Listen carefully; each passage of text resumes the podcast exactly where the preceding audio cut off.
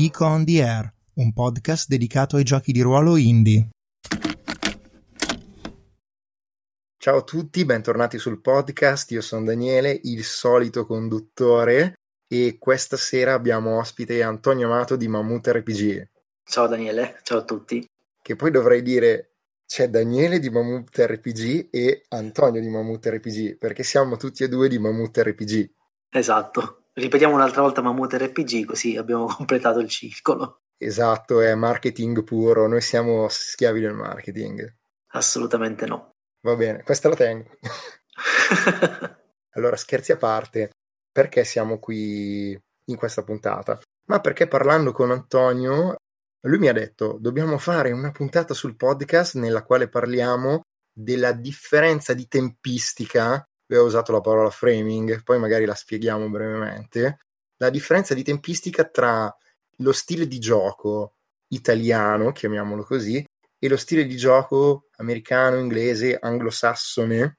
Sì, va detto che la seconda parte della, della mia frase è stata, anche se non saprei cosa dire di preciso, per cui l'idea era stata proprio quella di mettersi al tavolo insieme e parlarne come, come ci è capitato di fare per altri argomenti, insomma anche perché probabilmente le cose diciamo, emergono in maniera più spontanea e naturale, perché sono sicuro che avremo qualcosa da dire alla fin fine. Sì, tant'è che di fatto noi stiamo parlando senza scaletta, giusto?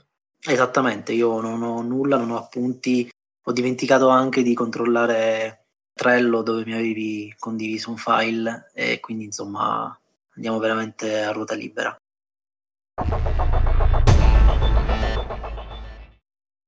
Ok, allora innanzitutto ti dico, se ti è venuto in mente vuol dire che tu hai riscontrato questo problema. Oddio no, stiamo cominciando malissimo. Non abbiamo detto di che cosa si tratta veramente e che cos'è il framing. È che soprattutto non è un problema in senso stretto, ecco. Vabbè, però almeno ne, ne stiamo parlando, ecco, vedremo come inquadrarlo. Hai usato la parola giusta perché la parola giusta è inquadrare. Ok, allora il framing è il nome di una tecnica cinematografica che in italiano si chiama o inquadramento oppure impostazione delle scene.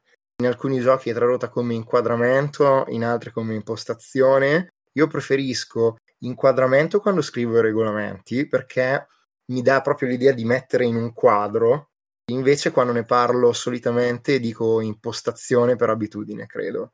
Di fatto si tratta di rispondere a quelle domande che in molti giochi di ruolo vengono usate per definire cosa sta succedendo nella narrazione, ossia dove si svolge la scena, chi è presente, cosa sta succedendo nei primi secondi e così via, insomma. Giusto?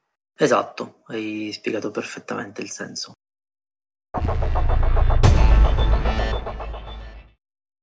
Ma ti dico anche che quando me l'hai detto io ho pensato subito a una cosa, ma stiamo parlando di framing o di durata del gioco? Bravo, infatti era proprio questo il punto. Il problema non è tanto, secondo me, o meglio, la differenza non è tanto, secondo me, in un approccio al framing. Oddio, in parte anche sì, ma probabilmente da questo approccio differente al framing deriva anche un approccio differente allo svolgimento della scena. Ok, ti va di spiegarti un pochettino. Dunque, sostanzialmente la mia riflessione nasceva dal fatto che mi è capitato più volte di leggere delle, delle, dei giochi provenienti dal mondo anglosassone, definiamolo così in questo momento, diciamo non italiano, ok? E di riscontrare che la durata prevista di, di questi giochi rientrava, per fare un esempio molto, dire, per scegliere un, un range normale, rientrava entro le due ore, cosa che cozzava con la mia esperienza di gioco e cozzava in generale con le mie esperienze di gioco, dove praticamente non succede quasi mai che un gioco, a meno che non sia impostato in un determinato modo, duri meno di tre, quelle 3-4 ore. Quindi nasceva dal discorso che probabilmente noi italiani giochiamo in un modo un po' diverso e non è riferito soltanto al discorso del framing e quindi dell'inquadramento della scena, ma è riferito proprio alla lunghezza delle scene stesse. Al che se ti capita di, faccio esempi concreti, se ti capita di leggere gli esempi di gioco in Fate sistema base, nel manuale di Fate sistema base, tu hai un'idea molto precisa di come effettivamente gli americani in quel caso, ma i non italiani li stiamo definendo nella nostra discussione, affrontano il framing, ossia sono piuttosto aggressivi in quell'impostazione delle scene, per cui è quasi naturale che a un framing aggressivo corrisponda uno svolgimento piuttosto breve della scena, perché non hai il tempo di, eh, termine tecnico, di sbrodolare nella scena. Non so se sei d'accordo con questa mia impostazione. In parte no, a meno che non abbia capito male. Per cui adesso mi spiego magari e vediamo se ci troviamo oppure no. Allora, secondo me non è tanto il problema che noi non facciamo framing aggressivo, perché framing aggressivo vuol dire semplicemente andare appena prima del vivo della scena. In poche parole, il classico errore, adesso i giocatori di D&D diranno no, noi non l'abbiamo mai fatto, prendete solo gli esempi negativi, io quel giocatore, giocavo D&D e giocavo così e tutti quelli che conoscevo giocavano così, per cui non me lo sto inventando. Si giocavano in momenti tipo se dobbiamo lasciare la locanda, narravamo che andavamo a sellare i cavalli, queste cose qui, proprio minuto per minuto. Questo non è framing aggressivo. Framing aggressivo è, va bene, abbiamo deciso di partire, la mattina dopo siete in sella al vostro cavallo, siete partiti buon'ora. Questo è framing aggressivo. Non sta ancora succedendo nulla di veramente interessante, ma abbiamo tolto tutta la parte veramente inutile. Perché aggressivo? Perché va laddove stanno per succedere le cose interessanti. Magari siamo sulla strada del re e tra un po' incontreremo dei banditi. Perché però non ho fatto framing sui banditi?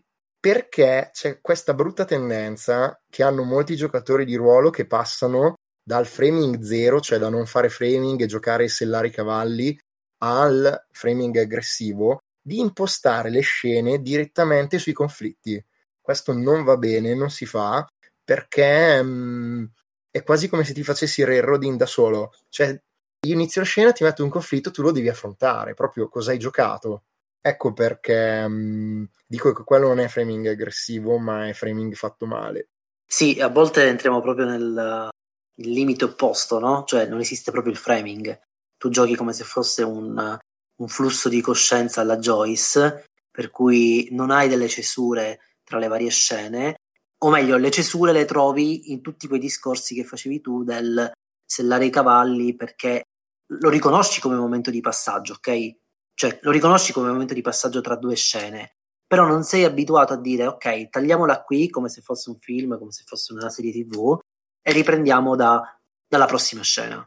Ok, quindi secondo me inavvertitamente cerchi in qualche modo di far calare un attimo il, um, la tensione della scena e rientrare poi in una scena successiva. Ok, non sei abituato a farlo e quindi ti ritrovi a non fare framing in quel senso.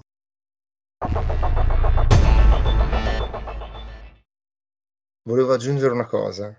Io mi ricordo nettamente che la prima volta che sentii parlare di scena, come regola, tra virgolette, fu nel manuale di Vampiria Masquerade, dove era messa insieme alle tempistiche di gioco, vale a dire i turni, le sessioni, le campagne, eccetera. La scena era praticamente l'unità intermedia tra il turno e la um, sessione. E teoricamente ti diceva che dovevi giocare così, ma poi in realtà non lo faceva nessuno. Si giocava a framing zero, ossia tu giocavi costantemente ogni minuto della vita del personaggio. Questa cosa si riscontra, per esempio, in quelle classiche campagne nelle quali stai facendo un'investigazione, tu non vai neanche a dormire, tu continui a giocare proprio in continuo, perché non è concepibile che tu stacchi un momento come se il tuo personaggio perdesse quel minuto di vita e tutti si giocava così nella mia esperienza. La prima volta che invece sentii parlare delle scene regolamentate come stacchi cinematografici fu in Avventure in prima serata, che è un gioco che è stato localizzato in italiano nel 2007. Ma da quello che ho scoperto dopo, il primo gioco che aveva le scene come regole in questo senso è La mia vita col padrone, che in italiano è arrivato nel 2008, ma lui è stato pubblicato nel 2002 o nel 2003. Adesso ti faccio una piccola provocazione. Vai.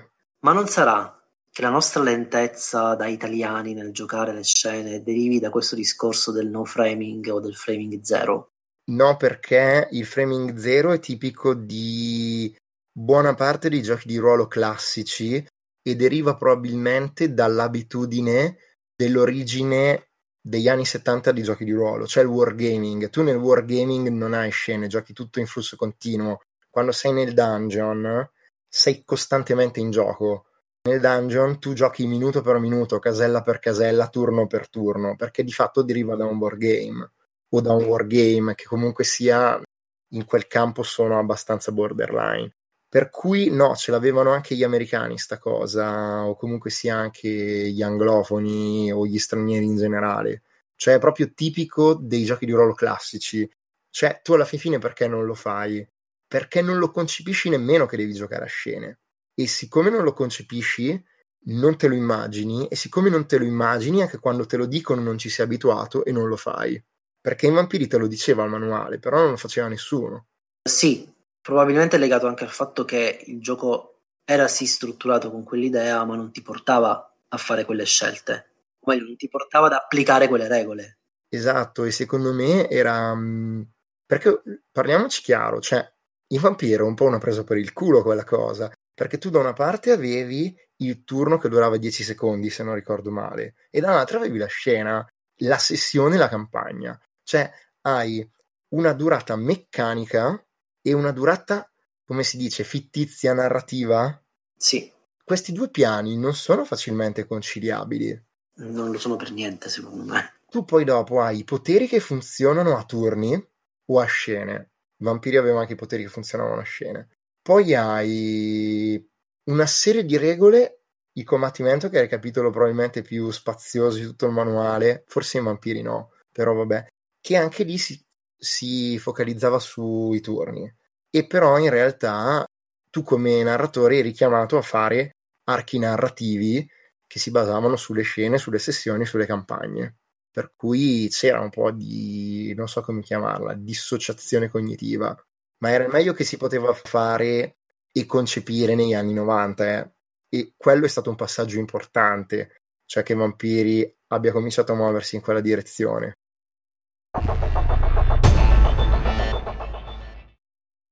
Ok, quello che mi chiedo è, gli americani sono famosi per aver creato il famoso fast food, cioè un modo di mangiare piuttosto veloce, è la parola stessa che, che lo dice. Quindi non mi meraviglia il fatto che loro siano, o meglio, non siano abituati, ma che abbiano questo framing piuttosto aggressivo e questa velocità anche nelle, nelle scene. E il fatto che spesso si faccia riferimento, per esempio, alle scene di una serie TV dovrebbe aiutarci a capire esattamente che cosa si intende con eh, framing aggressivo e con scena veloce e incisiva. Di contro noi, o meglio il nostro cinema, il nostro, il nostro approccio anche alla, mm, a un certo tipo di narrazione eh, mi sembra un po' più lento, più riflessivo, più, come dire, calcolato. Non parlo solo a livello di chi gioca di ruolo, ma parlo proprio a livello di narrazione in generale. Cioè, stai dicendo che noi abbiamo una cultura della lentezza. Secondo me sì, cioè senza metterci qua a fare i pipponi antropologici e sociologici, no? Però non so, ho questa impressione che magari siamo più abituati a eh, esplorare delle atmosfere piuttosto che andare dritti al punto, ok? Il che non significa andare dritti al punto, non significa che tu non possa esplorare le atmosfere, semplicemente lo fai in un modo un po' diverso rispetto a chi invece si sofferma di più su descrizioni, su dialoghi, sull'esplorare la scena nella sua completezza. Esteticità? Anche. Secondo me c'è un po' di, di narcisismo, insomma, di voglio mostrare che posso tirar fuori il meglio da questa scena. Quindi ho bisogno di, di rallentare, ho bisogno di prendermi un attimo il mio tempo. Tra l'altro è una delle cose che vengono elencate tra i consigli in arcipelago, se non ricordo male, quella di prenderti il tuo tempo, cioè di lasciare che la scena fluisca perché non è detto che non possa dare il meglio di sé, ok? Di non essere troppo incisivi, ma di esplorare un po' la scena. Però è uno stile di gioco che non, non va bene per tutti i giochi. Eh.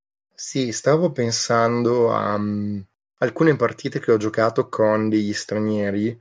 Ho giocato con Graham Walmsley nel 2015, con Vincent Baker, uh, forse sempre nel 2015 può essere Uh, no, forse insomma uno nel 2015 e l'altro nel 2017. Però vabbè, oggettivamente giocando con loro non mi sembrava che la velocità della partita fosse diversa. Vero è che c'erano loro e poi tutti italiani, ma anche se guardi i gameplay delle partite online, proprio oggi stavo facendo scorrere rapidamente, non so, le partite di Blazing Dark di John Harper. Cioè, oggettivamente ha delle sessioni che durano 3, 4, 5 ore. Ok. E ne ha fatte 17 prima di chiudere la campagna. Cioè, è veramente così veloce. 3, 4, 5 ore, ma quante scene? Ah, questo non lo so, non, eh, non le ho contate. Ecco, per questo dico io, no, cioè, può darsi pure che, che, abbia ragione tu e che il nostro assunto di base, diciamo, venga a crollare durante la nostra conversazione, che non significa che non sia stata una conversazione proficua. Però ecco, il fatto che una sessione duri 5 ore non significa nulla. È, è importante capire effettivamente quante scene tu fai in 5 ore. E per cui quanto fai progredire i personaggi, per esempio. Perché una cosa che mi veniva in mente era il fatto che, per esempio, ci sono giochi come Fate, sto facendo sempre lo stesso esempio, in cui effettivamente tu hai la percezione del tempo che passa, delle scene che si susseguono, perché anche da un punto di vista di regole, tu sai che certe cose le puoi fare una volta per scena, che dopo tot scene si passa a tutt'altro, cioè, come dire, c'è proprio un meccanismo che ti porta a ragionare per scene e che ti porta anche per lo stile cinematografico, insomma, è pulp delle storie di, di Fate ti porta proprio a essere abbastanza diretto e abbastanza immediato. Cioè, nel senso, io non mi sono mai trovato in Fate a esplorare una scena come potrei farlo in, in Arcipelago, pur essendo italiano e pur essendo, secondo il nostro assunto, uno che se la prende comoda nelle scene. Oddio, io penso di essermela presa comoda diverse volte anche in Fate, forse è proprio un mio stile personale.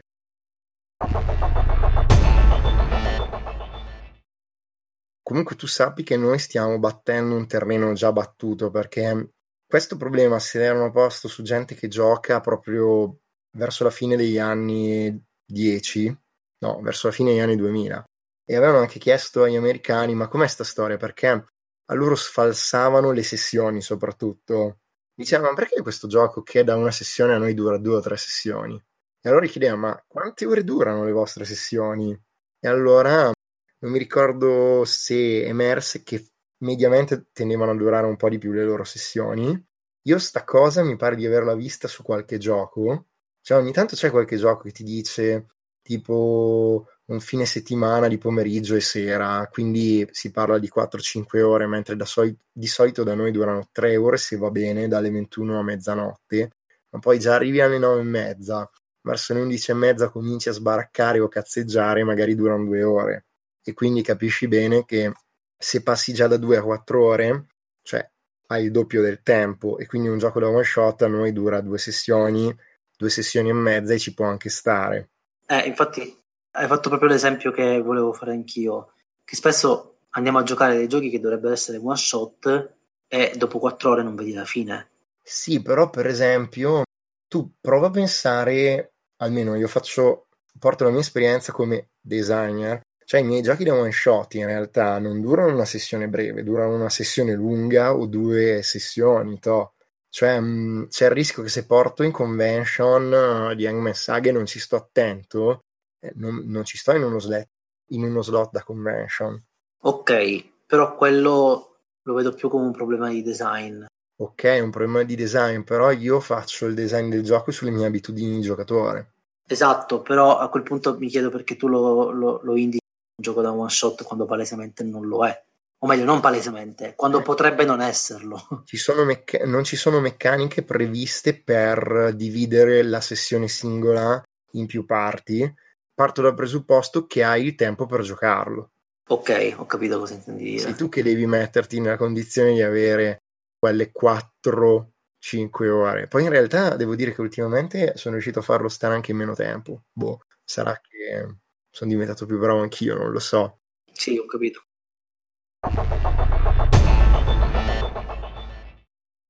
Vabbè, comunque, cioè, una cosa che mi stavo chiedendo prima era innanzitutto se la nostra percezione, cioè, sono gli anglosassoni che giocano tutti così sia vera e se non sia che anche loro hanno le loro differenze, perché appunto ti dicevo, se penso ad alcuni let's play o a alcune partite che ho fatto io con stranieri, non ho notato questa netta differenza. Però se penso a, ad altri let's play, mi sono accorto che per esempio loro ci tiravano dritto su alcune cose, diceva guarda, cioè non ha proprio detto nulla della scena, cioè sono nel vuoto pneumatico, stanno giocando su uno schermo blu. Sì, no, probabilmente la mia percezione era un misto tra quello che io vedevo scritto nei manuali, che non coincideva poi con la mia esperienza, proprio al tavolo, e quello che appunto riguarda alcuni gruppi che magari giocano in questo modo un po' più veloce. Quindi, cioè, sono pronto ad ammettere che la mia percezione sia errata, non è questo il punto. Il punto che mi premeva portare in questa discussione il fatto che io sono il primo di quelli, cioè sono il primo tra quelli che si prendono il loro tempo per giocare. E io sono il secondo. Eh sì, cioè nel senso magari abbiamo un approccio o comunque prediligiamo un certo tipo di giochi che portano un certo tipo di atmosfere che richiedono quella lentezza di cui parlavamo, ok? Se tu è, stai giocando e non dai qualche pennellata alla scena, come fai a rievocarla e a farla rievocare gli altri? Cioè non vuole essere un discorso, la classica sega mentale su noi siamo artisti, dobbiamo descrivere le cose. Sto parlando molto concretamente. In gioco, per condividere una scena, dobbiamo condividere qualche informazione su di essa. Sì, penso che ci siano delle differenze tra le informazioni che diamo agli altri e gli orpelli che ci mettiamo dentro. Sì, però il problema è che per essere incisiva a volte la scena, per essere viva, deve avere proprio quelle pennellate. Guarda, non sarò io a fare il, dire, la, questa situazione, però riconosco che un framing di un certo tipo associato a una velocità proprio in gioco non è detto che sia un male, perché penso a determinati giochi con determinate atmosfere che possono richiedere questo tipo di velocità, ok? Anche per dare proprio la sensazione della, della fiction di riferimento se stiamo parlando magari di un gioco in cui ci sono delle scene di inseguimento tra auto, per esempio, io la vedo, cioè, nel senso, non la vedo come una cosa sbagliata il fatto di andare più veloci e di essere abbastanza netti e incisivi, anche nel framing, il che non ti vieta di giocarla effettivamente molto più lentamente e di assaporare meglio quelle che sono le cose che avvengono in scena. Ok, però al di là del fatto che sono d'accordo in teoria, nel senso che, cioè, ci vedo un senso, ma mi chiedo, metti che per esempio stiamo giocando a Fate per la prima volta e stiamo giocando un inseguimento, che è una competizione quasi sempre in Fate. Sì. I giocatori magari non sanno le regole, gliele devo spiegare. Vuol dire che stiamo giocando mai l'inseguimento perché non siamo concitati al tavolo? No, no, no, non stavo dicendo quello. Tra l'altro c'è un, un'osservazione accessoria in questo discorso, perché per esempio Fate è uno di quei giochi in cui più descrivi e meglio è. Cioè più ti prendi il tuo tempo e più magari stai lì a, a dettagliare le cose, meglio è per tutti, sia per il GM che per i giocatori. Teoricamente quando inizi una scena dovresti mettere in gioco qualche aspetto di situazione. Esatto. Se non ti prendi quel tempo, poi dopo non hai aspetti da invocare e non ce li hanno neanche i giocatori. Per esempio,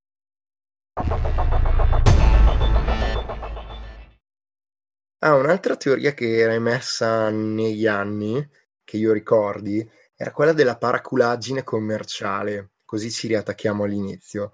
Cioè, vale a dire, questa però è malafede, eh, cioè, va detto, vale a dire che loro mettono dei tempi che non corrispondono alla realtà, cioè neanche loro giocano in quei tempi, ma li abbassano perché così si vende meglio il gioco. Sì, perché tu fa, passi un gioco da shot come un gioco da 4 ore, effettivamente qualcuno potrebbe storcere il naso, se lo vedi scritto sul manuale che invece puoi farlo in due ore, è chiaro che lo approcci in maniera un pochino diversa. Questo sì. Ovviamente per me questa cosa è sbagliatissima, cioè stai mentendo, uh, è come se ti dicessi dentro ci sono 20 dadi e dentro ci sono 10. Sì, non so quanto effettivamente questa cosa avvenga con queste modalità e con queste finalità, ecco. Però non mi stupirebbe più di tanto, ecco. Diciamo che io non ho delle prove di questa cosa e nonostante razionalmente non voglia assolutamente generalizzare, però alla fin fine mi, mi ritrovo a constatare che oggettivamente pare che ci mettiamo di più a giocare. E allora mi viene in mente quando stavo giocando con Marco Andretto e Nicola Orbinati a Noirlandia, c'è la partita su GDN Unplugged, poi magari metto il link nelle note dell'episodio, e praticamente Nicola mi faceva notare che io tendevo a um, dare delle sfumature nella scena che facevano perdere tempo, tra virgolette, e io gli dissi: Sì, Nicola, però per me queste sono quelle pennellate che danno senso alla scena. Sì, poi avete smesso di parlare di giocare insieme. No, scherzo. No, non è vero. No, no, no, ma hai perfettamente ragione, secondo me.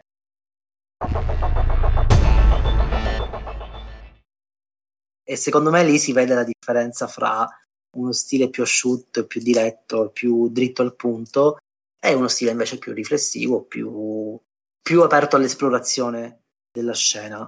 Perché questo si riallaccia parzialmente ad alcuni discorsi che sto affrontando ultimamente anche con, con Alberto Muti sul discorso di, di esplorazione. Discorsi lunghissimi con Alberto Muti, eh? Discorsi lunghissimi, infatti lui ha esattamente un framing molto, molto lasco, no?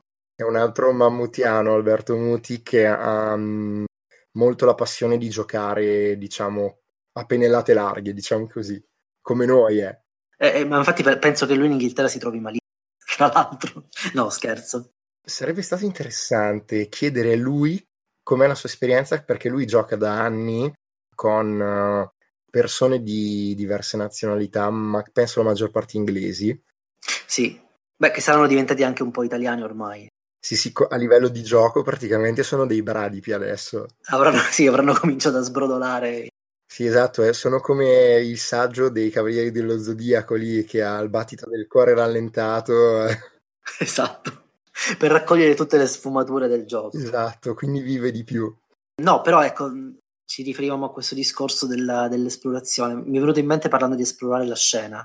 È una cosa che mi faceva notare Alberto è che siamo molto abituati a fare queste scene o comunque a giocare questi giochi in cui il combattimento, il conflitto, il, lo scontro è alla base del gioco. Quindi molto spesso se vai a infilare una scena che anche se sei in un gioco in un dungeon crawler, quello che vuoi, no? Se vai a infilare una scena che non è riferita allo scontro, alla competizione, al conflitto, al menare, fra virgolette, sembra un po' strano, è come se si fosse perso il gusto dell'esplorazione, no? del, del non per forza confrontarsi in maniera violenta, ok, in gioco. Beh, qui bis- cioè, si potrebbe aprire una para. Stiamo parlando, aspetta, scusa, per, per, proprio per contestualizzare la cosa, stiamo parlando proprio di giochi fantasy, ok? Nella fattispecie. Ma non, non viene meno quello che stavo per dire. Cioè, qui potremmo aprire quasi una puntata a parte. Non è sempre stato così. Diciamo che è sempre nei giochi di ruolo classici, nel periodo della fine degli anni 80, anni 90, c'era la tendenza a non usare il sistema perché il sistema non era adeguato quando si voleva fare gioco tra virgolette narrativo, cioè che non fosse praticamente basato sul combattimento sempre comunque. Per cui c'erano quelli che dicevano ho giocato benissimo, non ho tirato neanche un dado.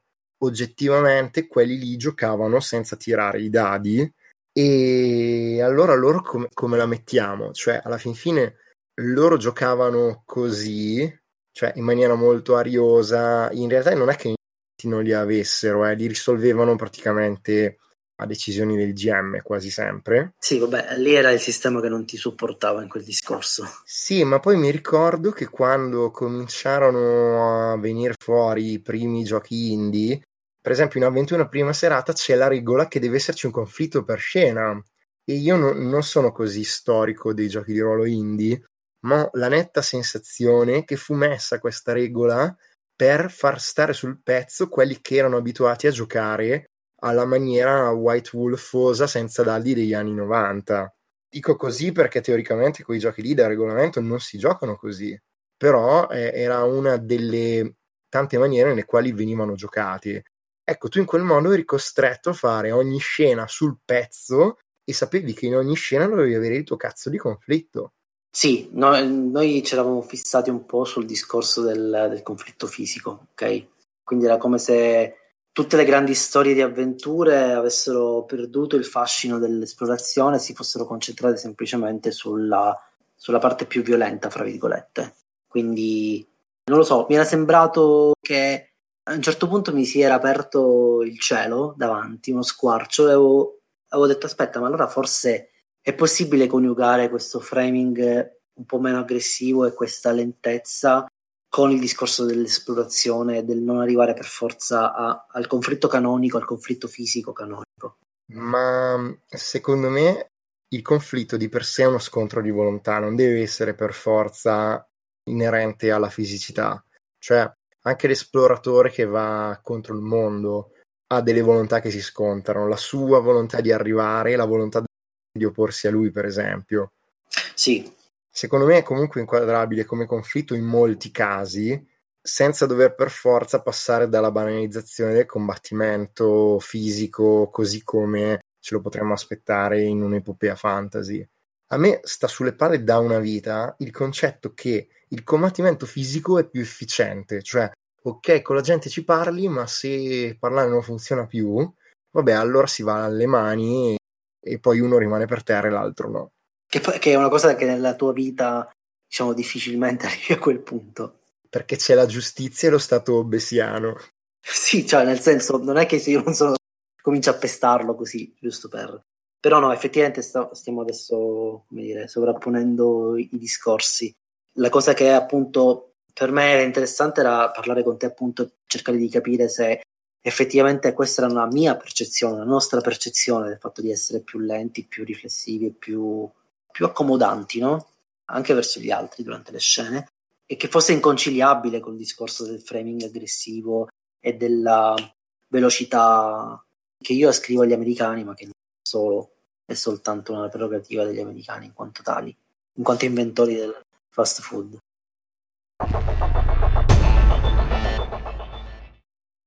Prova a tirare le conclusioni. Sì.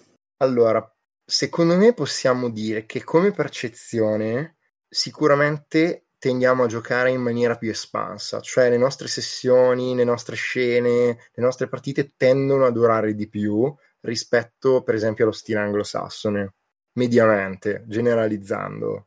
Sì, generalizza- cioè non è mai una cosa da fare. Io non credo che sia un problema di framing, cioè nel senso non credo che sia che noi non arriviamo al punto giusto sulla scena, ma credo che semplicemente ci prendiamo mediamente più tempo nella scena.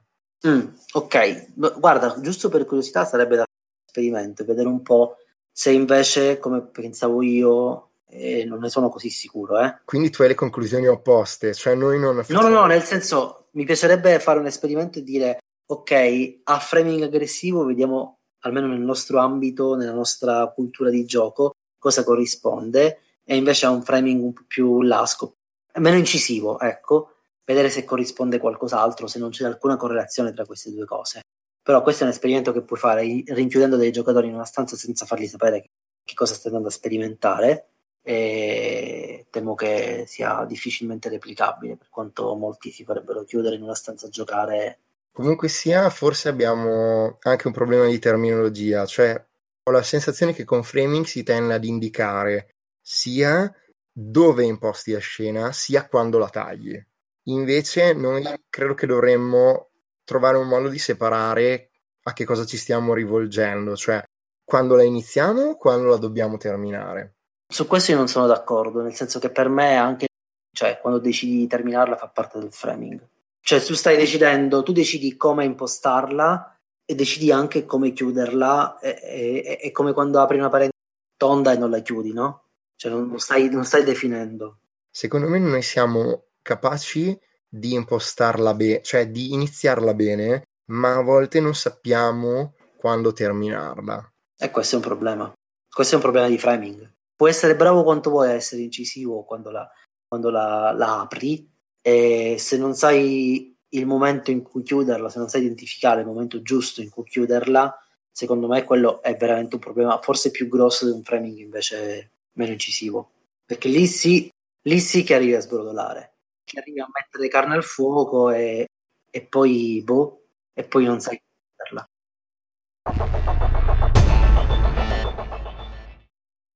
Prendi però il gioco concreto. Um, noi adesso stiamo giocando proprio con io, Antonio e Alberto a Silenzio dei Minotauri. Ma secondo te noi le scene le tagliamo troppo lunghe? Bah, allora, stiamo adottando uno stile di gioco. C'è Alberto poi in gruppo di gioco, per cui insomma a parte gli scherzi, sembra che stiamo parlando malissimo di Alberto, ma così assolutamente. Che poi Alberto non è che non, um, non è vero che non sa tagliare le scene, al massimo fa parte del suo stile quando sta tenendo un dialogo in gioco di tenerlo a lungo, cioè di continuare a dialogare, però non è che non sa tagliare la scena. Ma secondo me rientra in quel discorso dell'esplorare la scena in tutte le sue sfaccettature. Eh? Non lo sottovaluterei. Perché ti ho fatto questa domanda? Perché che io ricordi molte delle scelte significative che hanno dato senso alla scena sono arrivate alla fine della scena, cioè quando la scena è stata giocata per intero. Eh, lì ci sono due fattori secondo me da tenere in considerazione. Il primo è che il silenzio dei Minotauri, almeno per la mia esperienza personale, è un gioco che ti mette di fronte a un personaggio che tu veramente non è, non è tuo, secondo me. Almeno all'inizio del gioco non è assolutamente tuo. Non sai quasi nulla di lui non sai nulla. Io ci ho messo almeno buone tre sessioni per, per incominciare a capire con chi avevo a che fare, no? Che è una cosa anche molto interessante da un punto di vista di giocatore. Sì, secondo me, mm, tra l'altro, è una metatecnica, cioè nel senso, ho avuto la stessa identica esperienza anch'io come giocatore, cioè vale a dire all'inizio non sapevo che cosa volevo e poi mi sono cercato un obiettivo. Se tu quell'obiettivo non lo raggiungi, continui a rimanere minotauro e quindi fai quello che gli altri ti dicono. Esatto. E poi c'è un altro discorso, è che è un gioco estremamente poetico, che quindi ti porta ad affrontarlo in un certo modo. Lì sarei curioso di vedere una partita con l'autore, per vedere effettivamente se questa poetica, se questa, questo lirismo è una percezione mia perché magari la, la mi porta a fare certi discorsi, o se invece è una cosa che è stata veramente ricercata da lui e quindi quando lui gioca la mette in campo questo non te lo so dire perché io con Paul Zig non ci ho giocato. Però quello che mi sento di dire è che effettivamente il gioco sta dando il meglio di sé anche perché ci prendiamo veramente il nostro tempo. Ok, tu stai dicendo che quello è un gioco che si gioca così. Sì. Quindi non lo prenderesti come, diciamo, pietra di paragone perché forse non va bene perché va di suo, diciamo, a giocare scene lunghe. Posso anche provare a essere più cattivo in quello che stavo tentando di dire, che se qualcuno dovesse venirmi a dire che l'autore lo gioca in maniera molto più veloce qua e là, io gli direi guarda, allora probabilmente noi in Italia lo giochiamo molto meglio di così. Ok.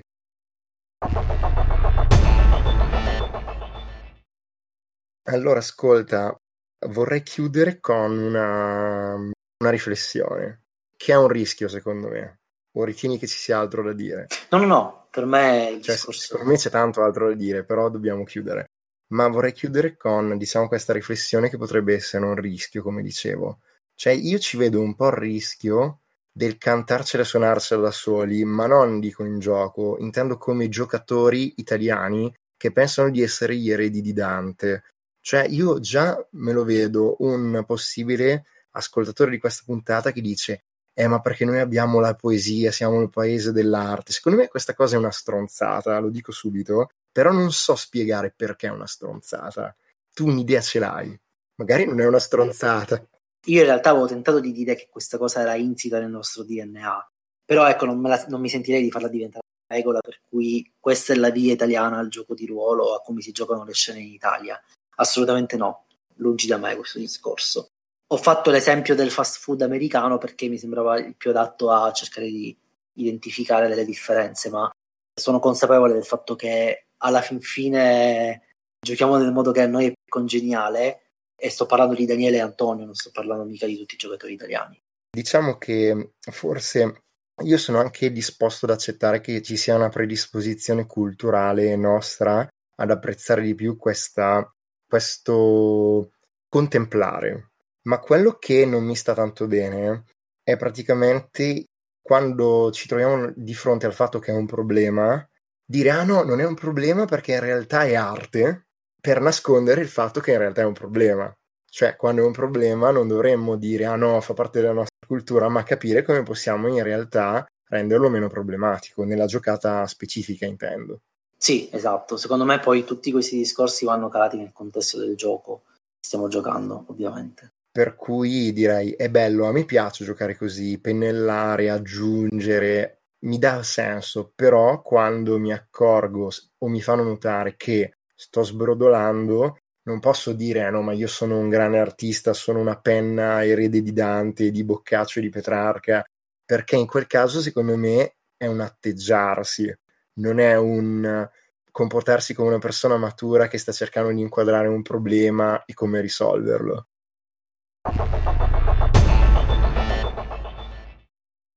Una cosa che volevo aggiungere, tanto per dare un, un ultimo input alla, alla, puntata, è che per esempio nelle lezioni americane di Calvino l'autore fa riferimento a uno dei valori della letteratura, no? che dovrebbe avere la letteratura del nuovo millennio, quel nuovo millennio che stava iniziando. E tra questi valori, tra, tra i valori elencati da Calvino, vi era anche la rapidità, che sostanzialmente lui ascriveva un certo tipo di racconto, una certa modalità di racconto, che la rapidità non per forza è velocità, ma si tratta semplicemente di un assecondare il ritmo della storia, ok? Di stargli, di stargli dietro alla storia in un modo o nell'altro.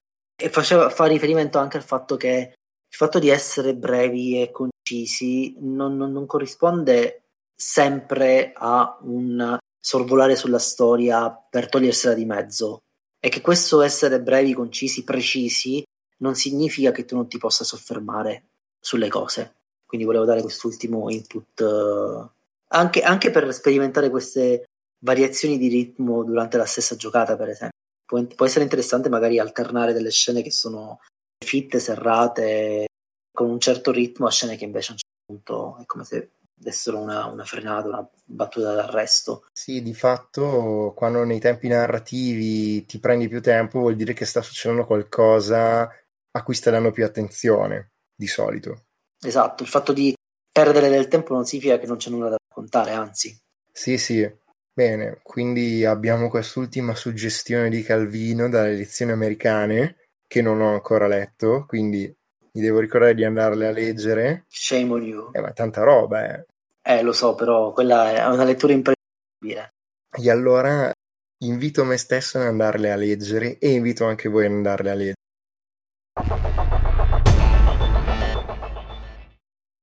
Direi che possiamo chiudere la puntata di oggi. Spero che vi sia interessata, vi saluto e vi rimando alla prossima. Ciao. Ciao ciao.